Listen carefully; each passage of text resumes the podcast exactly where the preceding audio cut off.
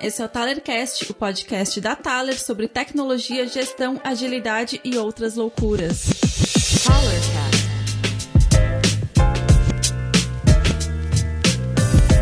Bem-vindos, galera! Tudo bem? Aqui é o Sebastian Ferrari, CTO e cofundador da Thaler, seu apresentador, o cara louco que fala sobre Web3, sobre DDD, sobre outras coisas de gestão. A gente está aqui com dois convidados é, muito especiais. O Gilmar. Fala aí, Gilmar. E aí, pessoal? Muito legal estar aqui conversando com vocês. Sebastian, que é um cara que eu admiro, e a gente troca ideias muito muito legais. Eu sou o Gilmar, sou CTO e também sou CPO da NVPC, que é uma empresa focada em autopeças, venda de autopeças. E a gente é uma retail tech e aprende diariamente aí como fazer venda de autopeças na internet. E muito legal estar aqui para conversar sobre um tema que eu gosto muito, que é o DDD. Muito massa. E estamos, temos aqui o Eduardo Matos. Fala, Edu. Opa, obrigado pelo convite. Bom conhecer vocês pelo vídeo. A gente sempre falou online, né? Eu acho que só falta um encontro presencial agora pra gente fechar e a, o, se conhecer totalmente. Bom, eu trabalho com tecnologia já faz uns 15, 16 anos. Já abri empresa, fali empresa, já trabalhei em agência de publicidade, software house, fintech, health tech, já, muita coisa já passou aqui pela essas águas desse lado. Mas é, hoje atualmente não, não estou trabalhando em nenhum, nenhum lugar por hora, ainda estou buscando um, um lugar bacana aí para me recolocar no mercado, mas nos últimos anos eu tenho feito gestão de times de tecnologia, já fui CTO também, já estava como diretor de tecnologia em uma fintech. E agora tô de cabeça aí para criar conteúdo durante alguns meses e talvez ir para um mundo mais de microconsultorias, que eu acho que é um negócio legal que eu queria investir mais, sempre quis e talvez seja um momento bom. E DDD tem tudo a ver com isso, cara. Tem, acho que é o assunto que a gente vai falar hoje aí, pelo, né, dando spoiler aí, mas tem muito a ver com o que eu tenho me aprofundado e estudado bastante, assim. Massa, muito legal. Então, como vocês viram, né, a gente vai falar sobre DDD, que é um assunto meio recorrente já, né, no nosso podcast. É, a gente já tem falado sobre event storming, né, a gente tem falado sobre DDD exclusivamente, sobre o que que é DDD, né, a gente se aprofundou bastante no conceito. E hoje a gente vai fazer um pouco diferente. Inclusive, só é, para não esquecer, tem um, tem um Talercast sobre DDD, tá? Então procurem ali se você quiser saber mais sobre o DDD especificamente, sobre o que, que é e tal. Mas agora a gente vai falar um pouco sobre o que, que é o DDD pra gente, pra nós, é, como CTOs, como líderes, né, é, como consultores, o que, que é o DDD pra gente, né? O que, que ele significa, né? Qual que é a importância que a gente está dando, né? Qual que é a relevância, né? A gente vai contar um pouco das nossas histórias, né? Um pouco, algumas experiências, né? Então a gente vai sair um pouco da definição do que, que é o DDD para a gente contar um pouco mais sobre como que o DDD faz parte do nosso dia a dia, como é que, quais são as nossas experiências com isso. Eu gostaria de começar chamando o Gilmar. Gilmar, o que é o DDD para você? Ah, muito bem. Isso é uma questão filosófica, né?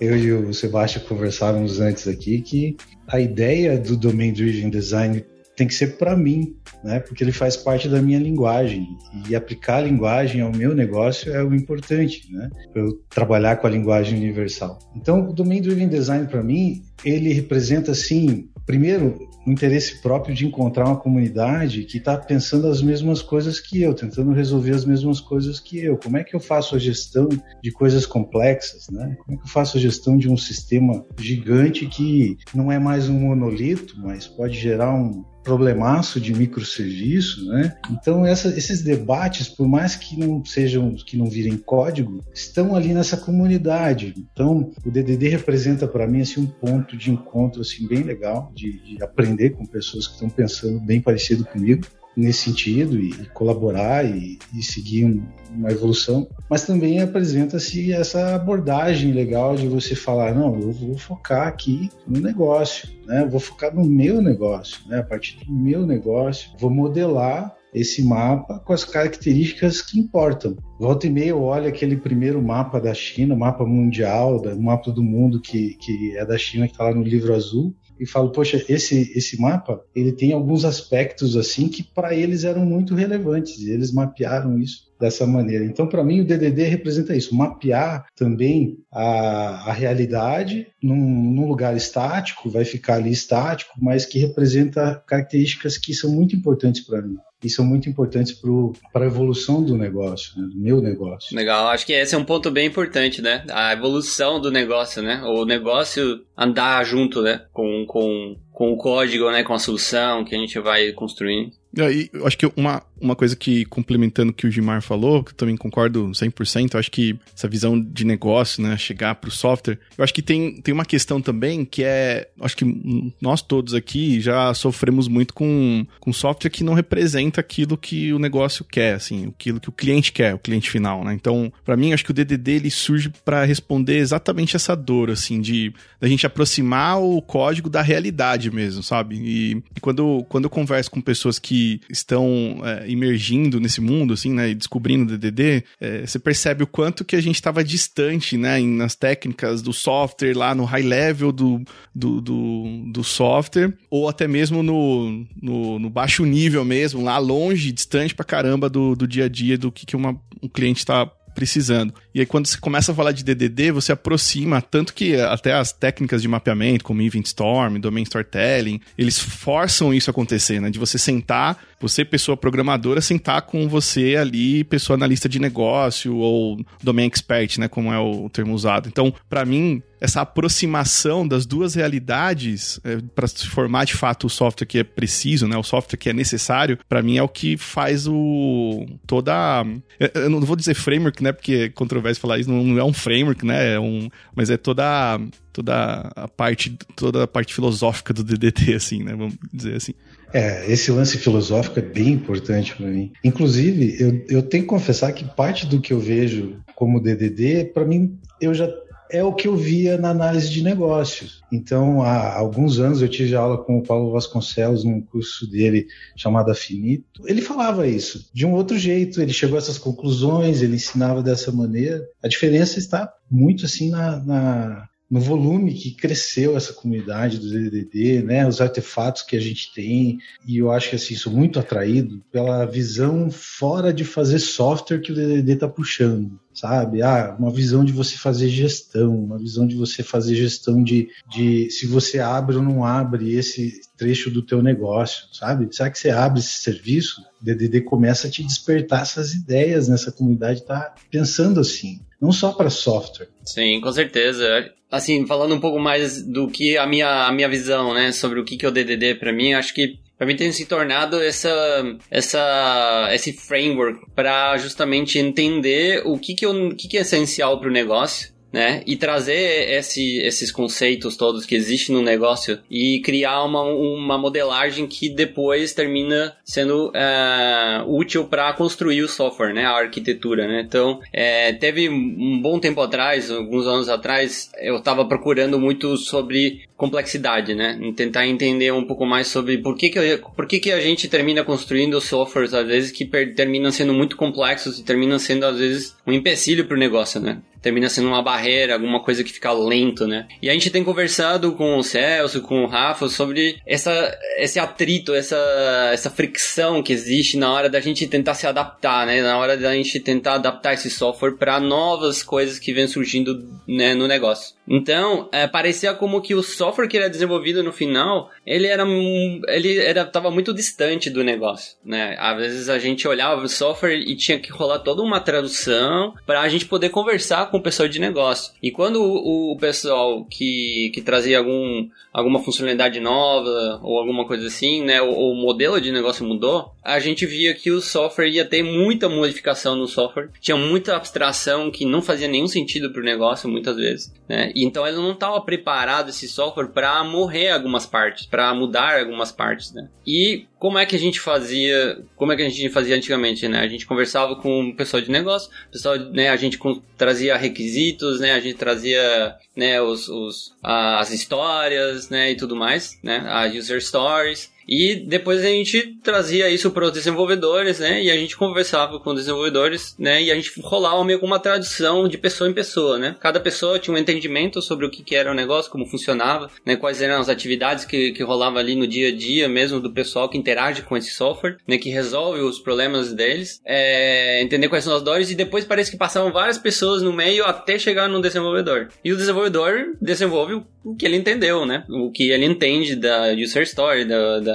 do requisito ali, né? Do, do que é explicado pelo analista de negócio ou pelo, pelo PO, enfim, né? É, ou às vezes nem isso. Você tem, uma, você tem uma frase excelente que é o que vira software é o que ah, o desenvolvedor sim. Esse é do Alberto, é, esse é do Alberto Brandolini, que é uma frase que me pegou assim no, no coração, porque falei, cara, como é que eu não pensei nisso? Porque realmente o que é feito no final, é, isso é uma frase tá, do Alberto Brandolini, que ele fala que o, o que é desenvolvido no final é o entendimento do desenvolvedor, não do stakeholder, não é do PO, não é do, do, do, do, do expert do negócio, nem nada, é do desenvolvedor. Então a gente tem que colocar é, uma certa prioridade ali, né, um certo foco em como é que essa comunicação está acontecendo, né, para comunicar para o desenvolvedor o, qual o problema que ele está resolvendo. É, isso é uma das coisas que eu falo bastante com os desenvolvedores na Thaler, que é, cara, por que, que você está fazendo isso? Qual que é o motivo desse software existir ali? Qual que é, o que, que ele resolve, né? O que, que ele está resolvendo no âmbito do, é, do, negócio. Se a pessoa não sabe, é, cara, isso é a receita para você ter um software que ele termina sendo mais complexo é mais irreconhecível às vezes para o pessoal de negócio. E aí rola todo um, um, custo ali desnecessário de tradução, né, o tempo todo. Então acho que para mim o DDD é uma maneira de reduzir esse, essa complexidade acidental, melhorar as, as estruturas de comunicação entre, entre as áreas, né, é, e a gente focar no que é realmente essencial. E eu acho que o DDD te dá muitas, muitas dessas ferramentas para criar esse entendimento coletivo, digamos assim, né, do que que é o essencial, o que como é que as coisas realmente funcionam. Eu escuto bastante às vezes do pessoal de outras empresas falando assim, cara, eu gostaria tanto de colocar as pessoas na mesma página, sabe? Eu acho, eu sinto que as pessoas não estão entendendo o que, que é realmente importante, né, e tal, né? Então acho que às vezes pode estar tá faltando um pouco dessa comunicação mais assertiva entre entre entre as áreas. O que que vocês acham disso? Olha, eu acho que isso aí desperta aquele sentimento assim que a gente passa durante vários momentos na, na, vida da empresa, que é vou ter que refazer tudo. É, Parece que deu tudo errado, vou ter que é. refazer tudo. Vocês não acham? Sim. Não, e, e, e, sabe que é, que é engraçado, assim, né? É curioso, na verdade, quando o Sebas fala, assim, falava, me vem um pouco dos princípios do Manifesto Ágil, né? Porque a gente fala de, de pessoas e de negócios, desenvolvedores, trabalha, desenvolvedoras trabalharem em conjunto, né? Durante o projeto. Então, é, e, e, se você for pegar né, o histórico né, dessas técnicas, né? Do, desde o Extreme Programming, logo depois vem o DDD. Então, acho que foi a época que começou a, a realmente borbulhar um pouco essa sensação de que o software estava totalmente descolado do, da realidade e até hoje a gente está falando nisso. Então, eu vejo que, no fundo, de novo, a gente volta para para o mundo ágil, né? A gente volta para desenvolvimento ágil, que é de fato colo colocar as, as, coisas na mesma sala, as pessoas e os assuntos na mesma sala, assim, para discutir o que, que precisa ser entregue de valor mesmo, né? É, eu acho que a gente volta a entender que, na verdade, a gente faz software para as pessoas, né? Eu me lembro, quando eu era, sei lá, mais de 10 anos atrás, é, eu me lembro que eu, eu, odiava falar com o cliente, eu não gostava, né? Eu gostava de falar com máquina mesmo e, e, e eu me entendia mais com a máquina ali e eu era bem feliz. Mas, a, às vezes, eu não sabia para quem eu estava fazendo esse software, eu não estava perto, né? E aí eu terminei trabalhando na, na editora Abril, nas redações, dentro das redações. Ou seja, o pessoal que estava usando o software ali que eu desenvolvia para publicar as matérias e tudo mais estavam ali do meu lado. Então, se as coisas estavam atrapalhando, é, a pessoa já me cutucava ali e falava assim, cara, né, não tá funcionando direito, eu preciso que, né, tenha um chapéu, ou tenha não sei o que, uma legenda, uma descrição, ou, ou tem que ter uma galeria, ou tem que... Eu sentia a dor ali, né, então eu conseguia, né, entender e ter uma linguagem que conseguia levar isso. Mas quando eu comecei a trabalhar com outras, outras empresas e comecei a pegar, trabalhar em projetos maiores que englobam vários times e tudo mais, aí você vê que isso se perde. Essa, essa, essa, como pode dizer, essa comunicação perto, assim, né, com a pessoa que tá sentindo a dor, né, e você resolver esse problema, você vê a pessoa falando assim, cara, obrigado, velho, você, você melhorou uma hora da minha vida, pelo menos. Todo dia eu tinha que acordar fazer isso e agora não preciso mais que já é automatizado de alguma maneira, né? Então, acho que é, quanto mais as estruturas organizacionais elas terminam sendo muito estruturadas e se terminam separando muito, né, o que é desenvolvido no final com as pessoas que ficam idealizando, né, quais seriam as novas, novos, né, novos horizontes, né, e tudo mais. Acho que termina se perdendo muita coisa rica ali. É, o pessoal meio que sai às vezes fazendo porque tem que fazer, né? Mas não sabe muito bem o, qual que é o impacto de negócio que eu tô, tô trazendo. Eu acho que o DDD, ele nos dá algumas ferramentas para a gente se questionar e falar assim, hum, isso aqui é, por exemplo, né, a questão dos subdomínios, né? É, que isso é uma coisa bem que vem é, que vem muito para ajudar assim para você entender qual que, que é essencial o que, que a gente poderia desenvolver em casa o que, que a gente poderia alugar, né? É, o que, que a gente deveria realmente focar mesmo para a gente né, focar a qualidade mesmo, assim, de tentar né, fazer o que realmente importa ali no core, né? É, o que realmente nos diferencia. Né? Vamos, vamos falar sobre o que, que nos diferencia com o concorrente, por exemplo. Né? E aí o genérico a gente vê, login e tal, mas eu me lembro muitas vezes, alguns memes, inclusive, da galera fala assim: vamos começar uma nova startup, vamos? Vamos desenvolver o login? Vamos. Tipo assim, cara. né? não, não é pelo login que a gente vai. É, e eu vejo assim também que o tema da linguagem é uma coisa que está tão enraizada na nossa história, no nosso ser humano aqui, que a gente muitas vezes fala assim, não, vou reescrever, vou fazer de novo, vamos começar a startup, vamos fazer Sim, de nossa, novo. Sim, nossa, isso é o que mais se ouve, né? Mas é a mesma linguagem ainda. Você ainda conversa da mesma maneira, você se organiza das mesmas maneiras, e do jeito que você se organiza, daí vem lá do Team Topologies, né? Do jeito que você se organiza, você faz software. Né? O software é só um reflexo do jeito que você está se organizando. Isso, a maneira como você se comunica, a linguagem que você tem dentro da empresa, né, dentro do seu domínio, é o jeito que vai virar software, né? Então, é uma coisa que eu admiro. A Lady muito, Conway, assim, né? É, o, o, o, lance de você dizer, cara, isso aqui é linguagem. Eu, eu até coloco o DDD numa caixinha que é assim, cara, isso aqui é linguagem. Isso aqui é para eu, eu me comunicar com outros seres humanos. Né? Eu fazer uma interface até também faz parte da linguagem, mas para eu chegar lá eu tenho caminhos de linguagem, sabe? Sim, sim. E linguagem e arte está muito junto e está junto com as nossas raízes básicas de contar histórias e tudo mais. Então, eu acho que você junta tudo isso, sabe? Storytelling, fazer isso orientado a um domínio, né? juntar outras coisas de, de arte e meio, quando a gente está colocando, porque a gente está fazendo desenho, né? a gente está fazendo design.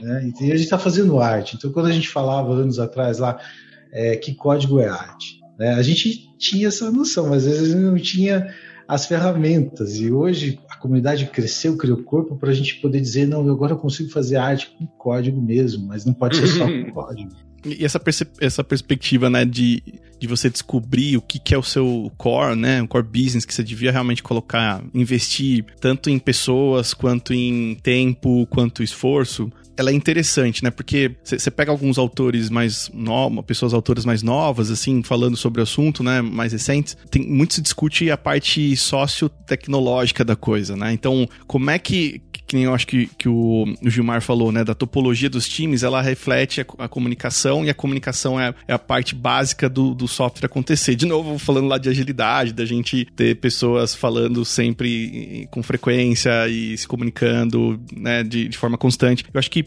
uma, uma coisa que, para mim, assim, que, que despertou olhar pro DDD, porque antes é, até dando um, um, passo atrás, antes eu até cotei algum um, um, uma empresa que tinha uma estrutura de DDD sendo implementada, a gente usava o Hanami é, para testar uma, um framework em Ruby, e aí a gente começou a testar, experimentar um pouco mais, mas não, não encaixando na minha cabeça ainda, porque a gente tava olhando só para parte, a parte mais técnica da coisa, que era os repositórios e toda a parte de domínio, como que... E aí, não, não encaixou na minha cabeça, sabe? Falei, putz, isso aqui parece mais um monte de parafernália para dificultar nosso trabalho. É, na, na época, um pouco da minha imaturidade, talvez, ali de, de não aprofundar no assunto. E, e engraçado que voltou para mim essa, esse assunto quando eu precisei é, pensar em como reestruturar equipes. É, e, e, aí eu comecei a investigar um pouco mais, assim, eu sou, pô, como é que. Será que realmente a gente tem que pegar esse, o básico que existe? É, ah, times por features, times por produtos. E aí eu comecei a. Falei, pô, não, deve ter outros jeitos. E aí caiu para mim o DDD, assim. Então, um, um amigo meu, trabalhei, um desenvolvedor mobile, que me falou, pô, você devia dar uma olhada no Event Storm, que a galera faz um pouco desse trabalho de tentar descobrir, né, onde é que estão os eventos, onde é que estão os atores. E, e aí eu comecei a investigar, vi alguns, o Event Storm, vi outras pessoas falando sobre o assunto e, e, é engraçado que como que o software realmente, cara, e aí pegando experiências passadas, como que toda vez que eu trabalhei em, em times que tinham problemas de comunicação e que a gente começou a criar monolitos que a gente não, não sabe aquele, aquela bola, o ball, ball of mood lá, né, que você não sai do lugar, você fala, cara, todas as vezes você consegue pegar alguma, uma, fazendo uma reflexão agora, né, pegar o quanto que a falta da clareza do domínio de negócio criou aquele monstro que a gente tava lidando. Então, e aí, pô, explodiu minha cabeça, assim. Falei, cara, peraí, deixa eu, deixa eu dar uma olhada, assim. E aí, enfim, tem diversas aplicações que eu usei, assim, o Event Storming, não necessariamente para codar, sabe? Foi então a estrutura de times, até o, o, Dutra, né, que, que acho que participou aqui, e aí tem rodado o Event Storm para de fato reestruturar times, né, como ele como agilista. É, a gente começou a discutir quais eram os nossos pontos falhos como empresa, assim, porque a gente precisava escalar por uma quantidade absurda de usuários, só que a gente não tinha nem conhecimento de quais coisas a gente fazia. E aí o Event Storm surgiu para mapear tudo isso e através do conceito de domínio de negócio, a gente conseguiu dar clareza tanto para a galera que tinha acabado de chegar como pessoa desenvolvedora, mas também outros, outros players dos times, né, como product managers, designers. É, essa galera toda também não tinha noção do que, que era um, aquele contexto todo do produto que a gente lidava. Então, que aí foi os hotspots que a gente usou os hotspots lá do, do Event Storm para mapear o que, que era mais crítico para nossa operação que a gente devia investir realmente o tempo das pessoas para priorizar no nosso backlog. Então, cara, abre tanto a mente para coisas que são muito além do, do código só ali, né? E o Hanami era um framework legal, assim, de lidar, mas no fundo, por trás de tudo isso, a gente chega numa visão mais é, profunda, assim, da coisa, assim, né? De desenvolvimento de produto de software, né? Acho que é uma... É uma pra mim, é uma, é, traz uma visão sistêmica, assim, né? É, você consegue realmente entender é, como que uma parte termina sobrecarregando uma outra parte, por exemplo, ou termina impactando de algum jeito, né? Às vezes positivo, às vezes negativo, né? Mas você ter essa noção, às vezes te, te dá essa é, esse, esse insight, assim, digamos assim, essa, essa te dá essa informação suficiente para você poder falar assim, cara, eu vou tomar, vou, vou tomar a decisão aqui de, de mover todo esse pedaço aqui, ou atacar isso aqui e resolver esse problema que tá lá, lá em outro pedaço, né, do sistema e tal, né? Porque é, é como, é, é como a gente, é um organismo, né? É, se o nosso coração começa a bombar muito, porque a gente quer otimizar ele ao máximo e tal, né? A gente pode, né, sair sangue por todos os lados, né? Então, não é interessante que o coração faça o mais rápido possível. Não, tem que ser o, o, o necessário para manter nossa, nossa, nosso sangue circulando perfeitamente para todas as extremidades, é, numa pressão específica, né, e tudo mais. Então, é esse equilíbrio sistêmico ali que a gente precisa achar. Eu acho que o, o DDD ele traz muito isso.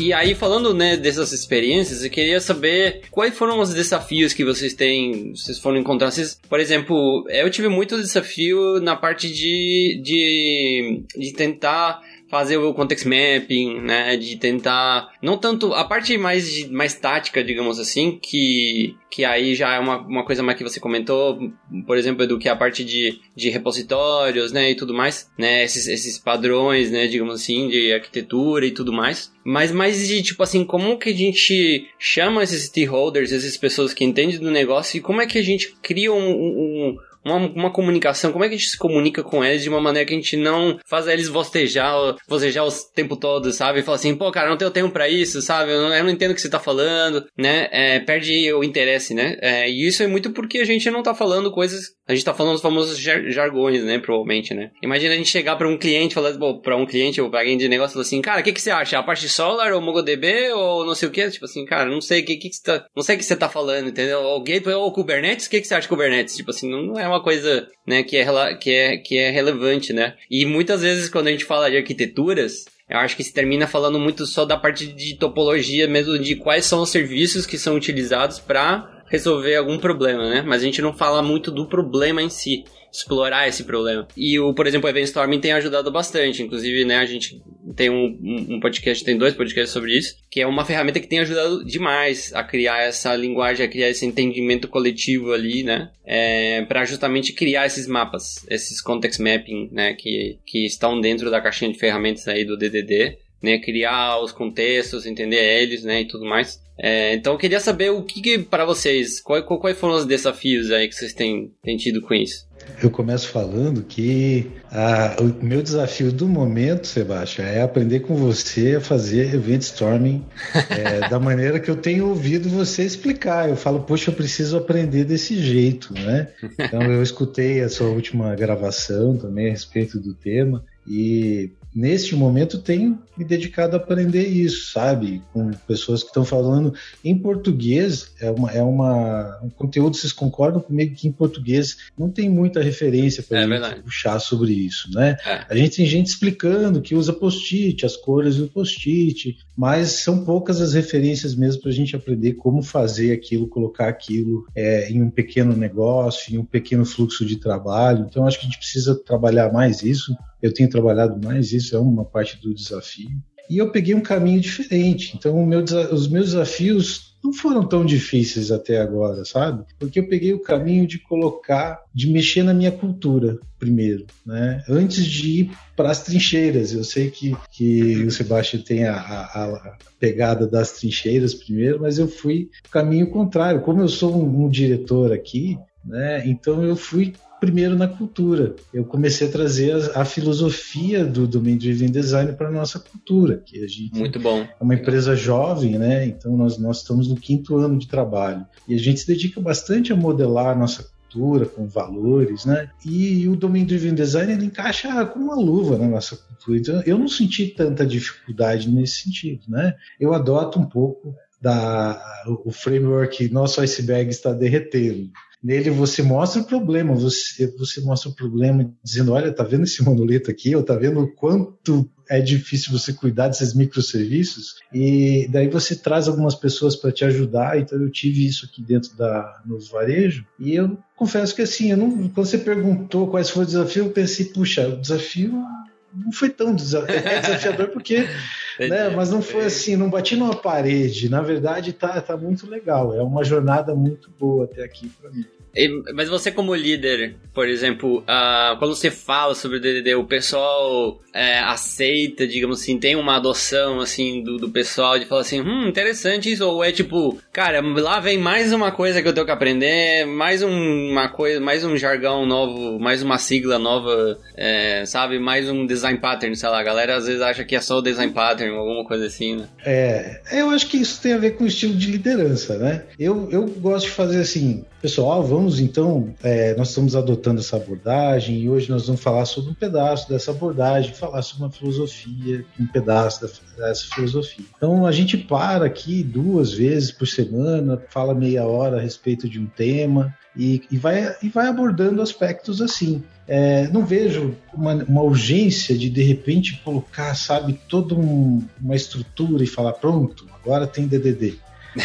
Boa. Porque se eu estou falando de uma orientação, o meu entendimento é que orientação eu já começo agora. Eu já estou orientando ao negócio. Eu já começo agora. Eu, mesmo que eu não tenha agregados, eu não tenho, sabe, camadas de, definidas, não estão conversando ali com filas e tudo, mas eu estou orientando ao negócio já. Muito bom. E daí eu vou começando a, a, a tomar conta da minha cultura com isso e de repente isso vira código, sabe? Genial.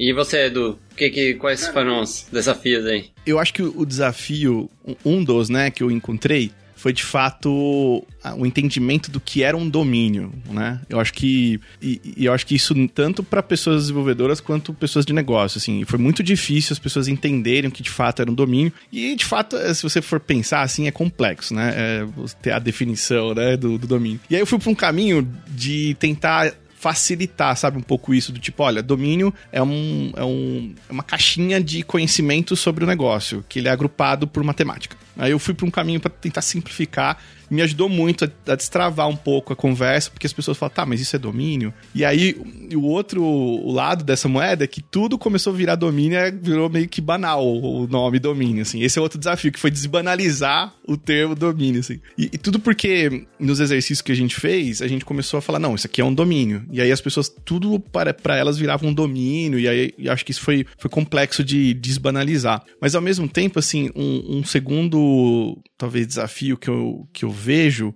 além desses que vocês citaram, né, das pessoas, pô, mas mais uma coisa aqui, eu acho que é muita gente estava cansando um pouco do, da temática, assim, porque quer queira ou não, uh, o, os workshops que a gente fez de Windstorm, eles tomam um, um, certo tempo e isso varia de acordo com o tamanho do, do produto que você está lidando, né? Então, eu acho que essa é, fadiga que acontece, né, na hora de, de, fazer rodar esses exercícios também é um, é um desafio para a gente enfrentar. E aí tem técnicas que talvez facilitam, né? O Windstorm, ele é super completo, eu acabei adaptando um pouco, tirando algumas, alguns artefatos do, do workshop para realmente facilitar é, a discussão. E aí, por exemplo, o Domain Storytelling ele é muito mais suave para você aplicar, não tem tanto, não tem tanta tipo de cor de post-it, isso acaba facilitando também na hora de, de, lidar, né, na parte tática, mas também no entendimento, sabe? As pessoas acabam ganhando mais conhecimento sobre o que a gente tá falando. E é engraçado, Sebas, porque, é, e Gilmar, muita gente que não era de tecnologia começou a falar de domínio linguajar, assim, sabe? Do dia a dia, assim, do tipo, você tinha pessoas de produto falando, cara, isso aqui não é do nosso domínio. A gente talvez não tenha que fazer isso aqui agora. Eu falei, porra, consegui, cara, a gente conseguiu aqui, o Dutra, a galera de agilidade aqui. Você entrou é. na cultura, né? Não ficou restrito aos desenvolvedores. Sim, é, sim. O, a minha, o meu sonho aqui é todo mundo dentro da, da minha empresa falando sobre a, a, do ponto de vista deles, né, o que isso representa para o negócio, do, do, orientado ao negócio. Sim, sim. E, uma, um, um terceiro desafio é mostrar valor nesses exercícios. Porque na época que eu comecei, um das, uma das vezes que eu apliquei foi de fato para descobrir nesses hotspots e a gente priorizar de fato correções nos nossos fluxos de, de valor, né? E aí, parte da, da diretoria, do, da galera mais executiva, tava muito assim, pô, mas vocês vão demorar duas semanas aí de exercício. Puta, duas semanas é tempo, né? Eu falei, pô, mas a gente vai ganhar uma velocidade de priorizar coisas que realmente precisam ser feitas, sabe? Então, foi uma batalha tentar convencer de que aqueles workshops eram necessários. E depois que, que a galera viu uma lista lá de hotspots, que a gente Aí a gente rodou um. A gente criou um mini framework de priorização com base no hotspot. A gente falou: ó, esse hotspot aqui, ele pode derrubar a nossa operação. Tá, mas o que, que significa derrubar a operação? E aí a gente trouxe a galera de negócio, de PNL, falou: pô, quanto custa a gente ficar fora do ar desse serviço aqui. Então a gente começou a trazer, e os devs começaram a olhar, as pessoas desenvolvedoras falaram, pô, mas isso aqui caindo causa isso? Eu falei, causa. Ó, ó que legal. Então esse, essas duas semanas, cara, foram intensas, foram um pouco cansativas também, mas eu acho que o resultado foi bom, mas existe essa coisa do tempo gasto com essa pausa para pensar sobre os fluxos. Eu acho que é um desafio que é normal quando você vai tentar aplicar um, um InventStorm, alguma ferramenta para mapear domínio, né? Então, Eduardo, olha, o que eu tenho uma pergunta aqui, né, que não é o meu cenário, mas eu estou bem curioso, estou refletindo a respeito. Eu tenho gente que diz, olha, não, pessoal lá conseguiu, é, é, tentou implementar, usou um pequeno time, um pequeno produto, tentou implementar a DDD, mas deu errado, porque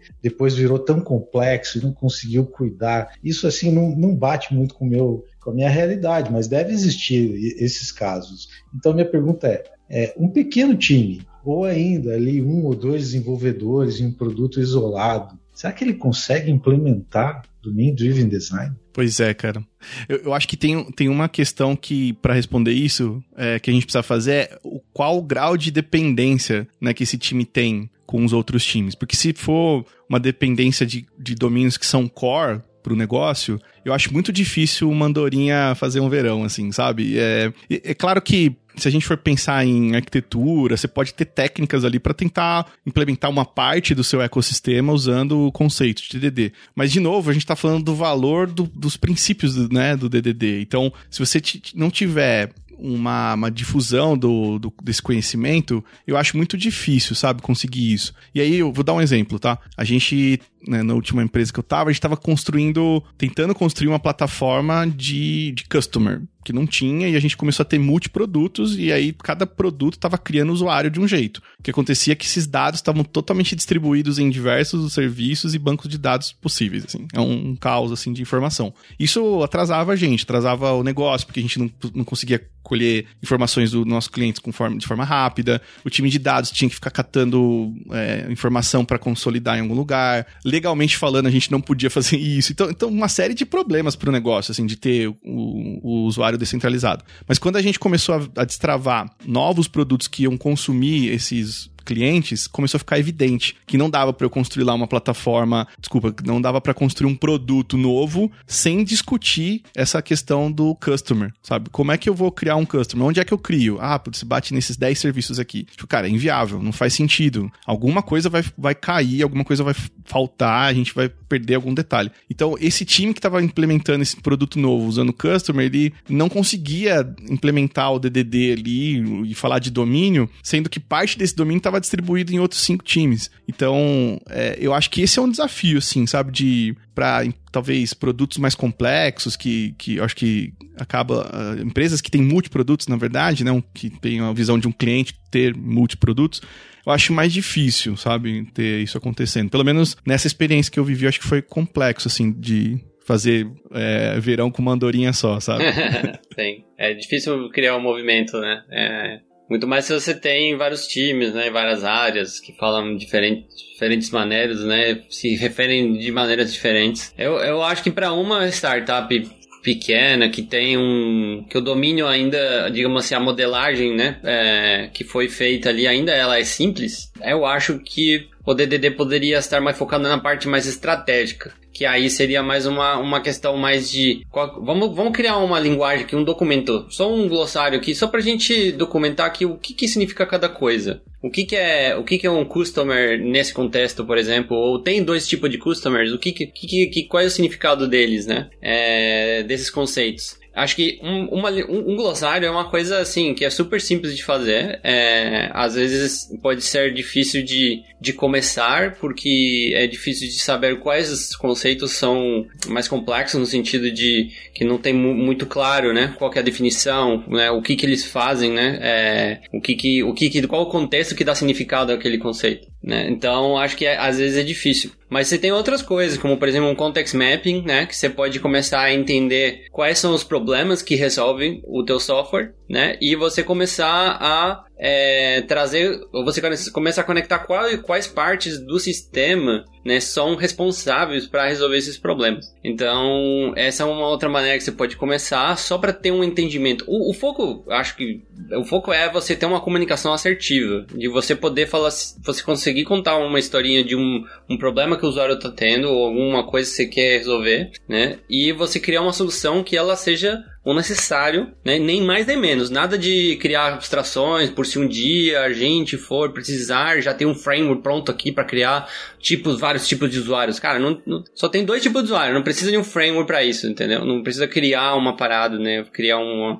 um módulo específico para isso, né? Então, eu acho que são nesses momentos que eu acho que se cria muito, muita complexidade é, acidental e muito mais quando você está começando um, produto ou alguma coisinha, ou tem um produto pequeno, é, se pensa muito em, tá, e quando a gente for escalar, né? A gente já tem que estar tá pronto, né? Porque se escalar, né? Pô, tem que ficar pronto, né? É, e aí você termina criando um software tão grande que ele se torna difícil de você adaptar. Justamente porque tem muitos conceitos amarrados, né? Muitas coisas que estão amarradas. Então, se você faz uma modelagem simples que reflete o essencial para o negócio ali, você consegue adaptar mais rápido, porque você tem menos código, menos, menos, menos conceitos amarrados, menos modelos amarrados. Né? Então acho que isso é uma boa vantagem para quem está começando. Né? Então entender o essencial, se você está querendo fazer uma nova startup, você está criando um produto novo, alguma coisa assim, é ótimo, porque você vai estar focando, né, no, não no futuro para daqui a um ano, né? você vai estar focando para fazer o lançamento, né, e tudo mais. Tem outras ferramentas também que podem te ajudar nessa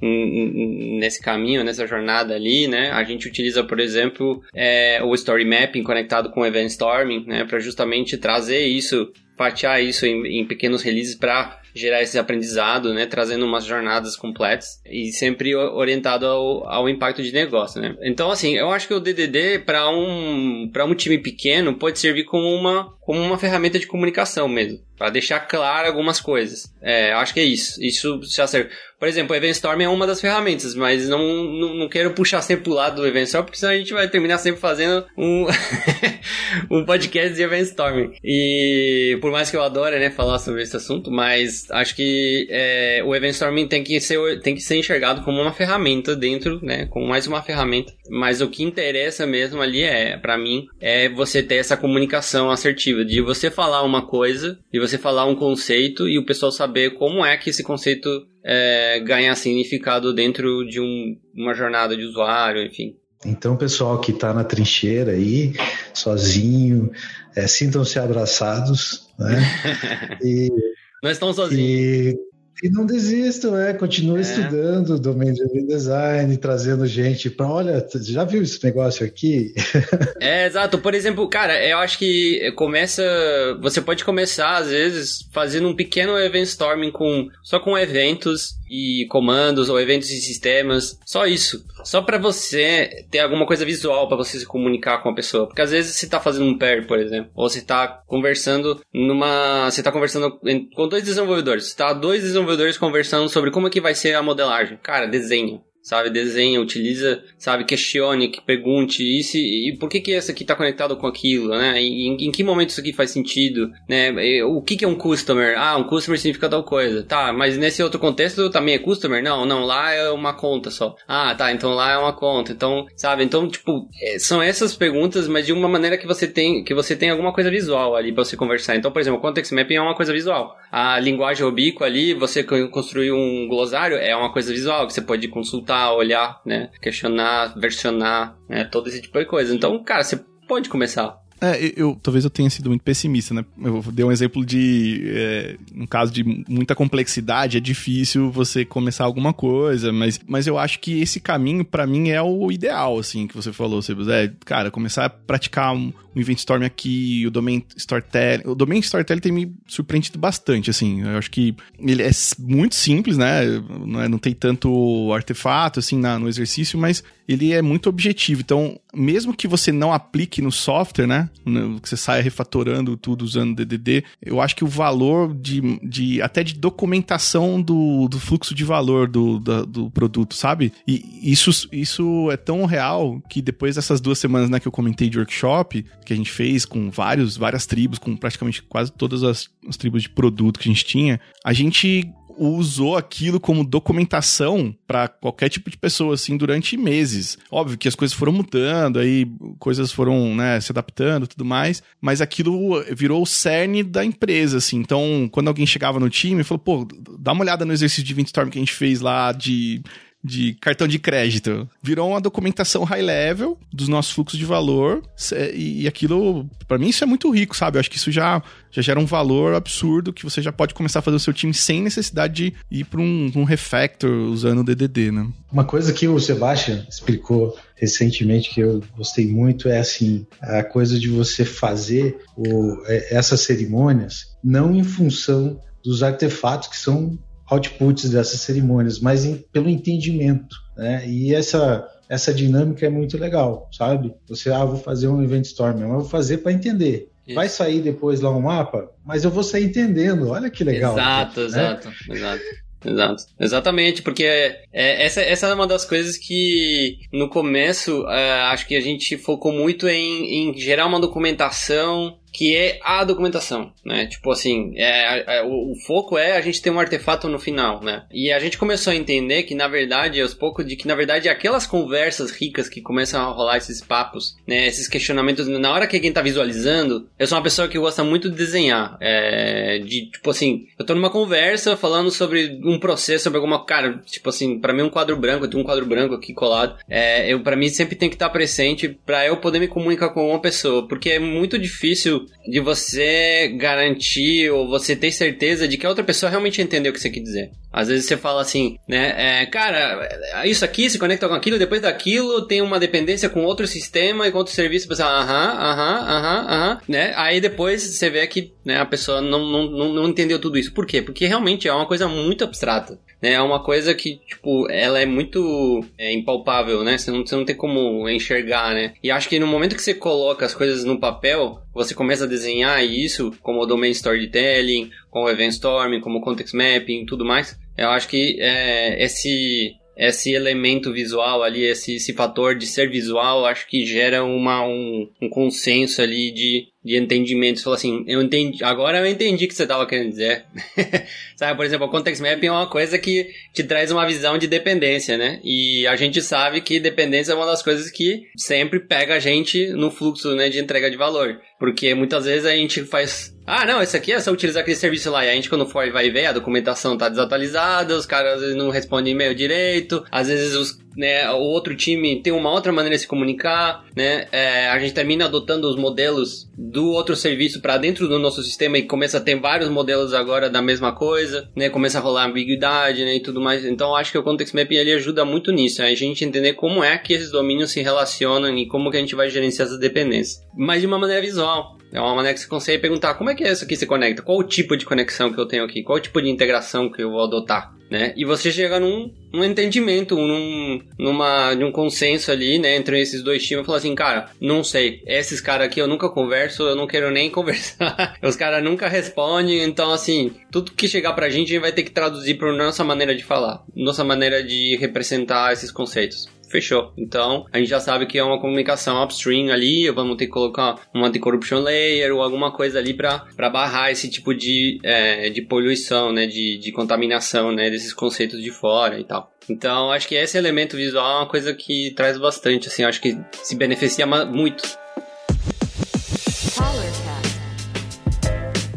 E aí, trazendo algumas últimas perguntas, o que vocês acham que beneficia o negócio, finalmente? É, um negócio como um todo? O que que, o que, que tá, porque assim, é, é, beleza, vamos supor que facilita nosso trabalho, ok, legal, mas como é que isso reflete em resultado para o negócio? Foco. Minha opinião é simples, é foco. É, legal, principalmente gostei. nessa época que a gente está passando agora. Né? A gente está vendo layoff, a gente está vendo investimento Capital Venture diminuindo, já não tem tanta grana para gastar, né? tem, que, tem que focar, né? focar no negócio. Né? Eu não posso fazer aquilo lá que você falou, de criar um, um sistema além do que eu que é adequado agora, porque eu vou ter que manter aquilo lá, aquilo lá vai gastar Sim. dinheiro, vai tirar meu foco. Né? Então, eu acho que Domain Driven Design para o negócio é isso, é foco. Eu não vou me distrair pela solução técnica, por mais que eu goste, eu gosto de, de, de trabalhar a solução técnica, né? gosto de, de, um, de um framework, gosto de uma linguagem, né? alguma coisa nova,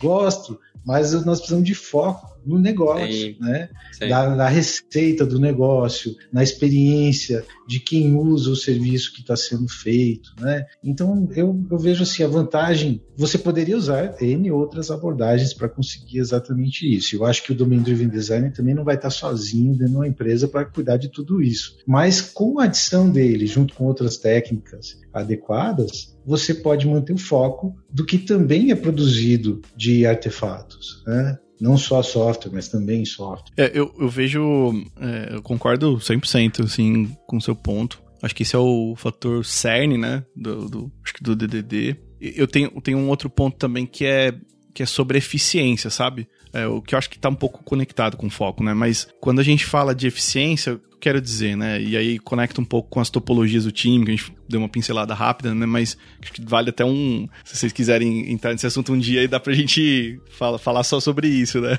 Mas o que eu tenho, o que eu tenho usado, sim, para trazer mais para o linguajar do negócio e também para as pessoas que talvez não tenham tanta conexão com, com a arquitetura quanto a gente, né? É, o quanto que é ineficiente um time lidar com uma quantidade é, exacerbada de domínios, por exemplo. Ou até mesmo justificar um pouco a, estruturas que são de suporte, né, do suporte em domains, para você contratar e acelerar a velocidade dos, dos times de, de valor, de entrega de valor para o cliente final. Né? Então, para mim, acho que uma coisa que que ajuda o negócio é destravar essa eficiência de saber, por exemplo, esse caso que eu falei do customer. Poxa, será que não vale ter um time cuidando da criação de um customer e eu só entregar essa solução como um serviço para quem precisar consumir e eu tiro, tiro essa carga cognitiva desses times de entender como que se cria um customer dentro da nossa empresa. Então, essa parece pequeno, envolve um investimento inicial ali de, de você estruturar tudo isso,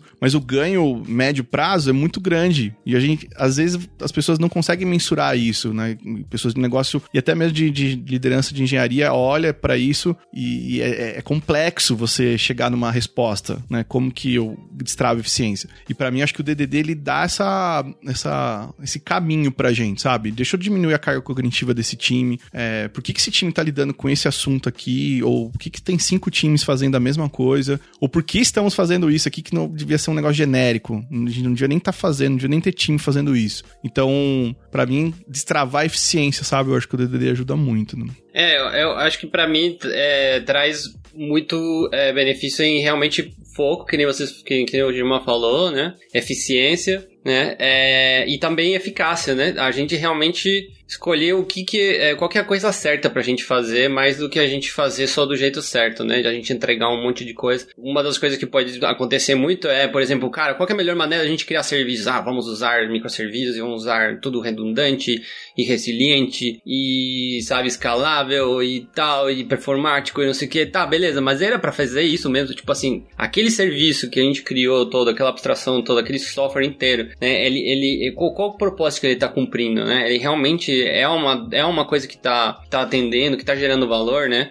E muitas vezes é desperdício mesmo, é, né? E às vezes é, esse desperdício ele se torna um, um dinossauro ali que fica encostado e fica acumulando e de repente você tem um petróleo ali, né? De coisa que ninguém mais sabe o que que faz, né? Coisas que, tipo, sei lá, fulano sair da empresa, né? E tal. Então acho que essa, esse entendimento coletivo ali dá, dá desse entendimento, digamos assim, é, onde você tem a, é, esse entendimento espalhado nas pessoas, né, e não só concentrados, também acho que traz muito valor para o negócio. Porque justamente torna essas pessoas é, muito mais é, autônomas, porque elas conseguem tomar decisões entendendo mais ou menos sistemicamente como é que as coisas funcionam, né, tendo essa visão sistêmica, né, então elas podem opinar, podem, e essas questões que você estava falando também, Edu, que eu acho que, que é a questão da carga cognitiva, é, delimitar as responsabilidades, né, eu acho que muitas vezes fica tipo, caiu o domínio tal, vamos supor, sabe? Caiu o domínio de login, não sei, vamos supor. Tá, de quem é responsabilidade? Quem que tá responsável por aquilo? Qual que, é, qual que foi a última coisa que foi feita? O que que, não sei o que e tal,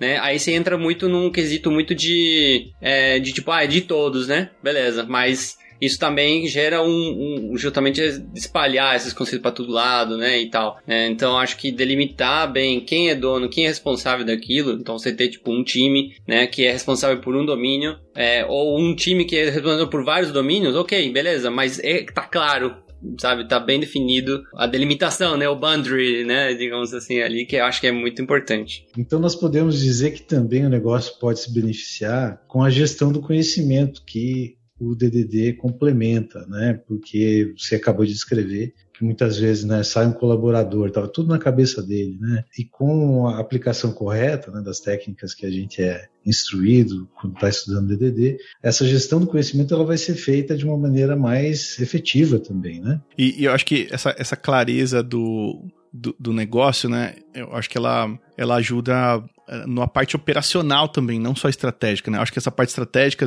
faz todo sentido, do foco, da nossa eficiência eficácia, mas o operacional, como o Sebas comentou, né? Por exemplo, aconteceu um incidente, eu sei quem que vai cuidar, é, eu sei quem que vai atender um chamado de alguém pedindo ajuda, pô, caiu o serviço tal, o alerta tocou, ajuda a gente a implementar a Dora Metrics, por exemplo, sabe? Ou fork, as Fork Metrics, é, como que eu consigo ter mais independência para eu fazer monitoramento saudável, escalabilidade. Cara, eu acho que destrava tanta coisa que eu acho que vale a pena, assim. Eh, e para mim, acho que isso, principalmente para empresas né, de tecnologia, faz todo sentido investir tempo para poder fazer esses mapeamentos, minimamente, assim, sabe? Para começar, assim, antes de, de reescrever todo, toda a sua empresa aí usando DD, acho que mapear onde estão os domínios é essencial, assim. E é isso para qualquer tipo de pessoa, né? Eu falei do, do, do, Dutra aqui, o Dutra é um agilista que é super interessado no assunto e aplica, tá aplicando Event Storming, tá falando de DDD.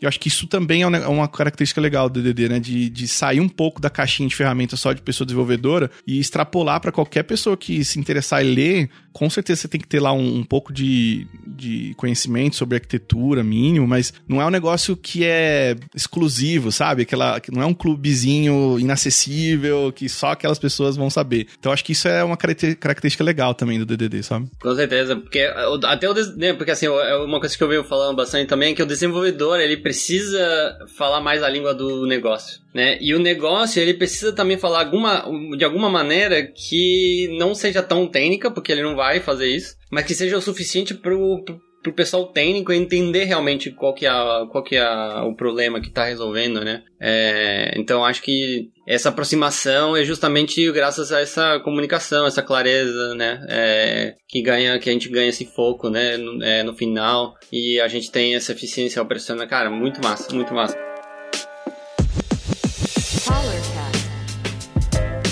Galera, adorei o papo. Lamentavelmente, nosso tempo acabou, mas vão ter próximos. Já tô vendo que vai ter um próximo de Team Topologies, que eu tô muito curioso de conversar e encher de vocês de perguntas. Então, algumas últimas, últimas considerações, comentários. Ah, eu tô bem contente de ter passado essa hora com vocês aqui, aprendi bastante, já estou cheio de anotação para correr atrás aqui de referência, depois eu, eu vou conectar ali com o Eduardo no LinkedIn, vou pedir um monte de coisa para ele ali, que eu já vi que, que eu posso copiar bastante coisa, eu gosto de copiar de quem sabe fazer, então vocês dois aí me ensinaram bastante coisa, sou bem grato por esse momento aqui, pessoal, eu espero a próxima, hein? Muito bom. Pô, gostei demais também conhecer vocês aqui, né, no, por vídeo. A gente só se falando do, do chat. É a primeira vez que eu falo com o Gilmar também foi, foi muito legal. Eu fico muito animado para falar desse assunto. Então, o, o, Sebas cortou a gente aqui, senão a gente vai longe, né? A gente vai, vai ser uma, duas, três horas de, de episódio, porque é um assunto que eu acho que ele destrava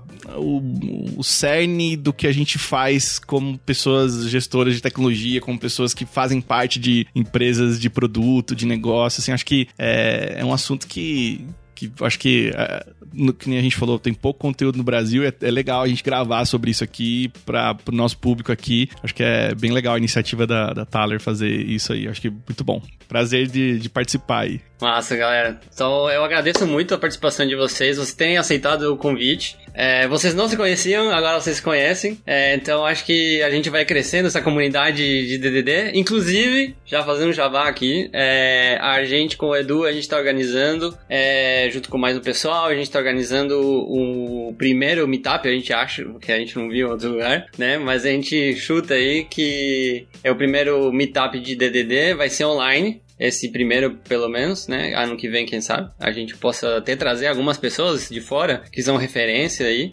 É, quem sabe, vamos ver. Vamos ver como vai ser o primeiro. Mas vai ser um meetup no dia 12 de dezembro, às 7 da tarde. Tá lá no meetup.com, procura lá, DDDBR, tu vai achar. É, então ficam todos convidados aí. E esperei os próximos, os próximos né, Tylercasts aí que a gente vai ficar falando sobre esses assuntos também, tem topology, quem sabe, já fiquei tudo empolgado aqui com esse assunto. Então tá, galera, muito obrigado, um abraço e até a próxima.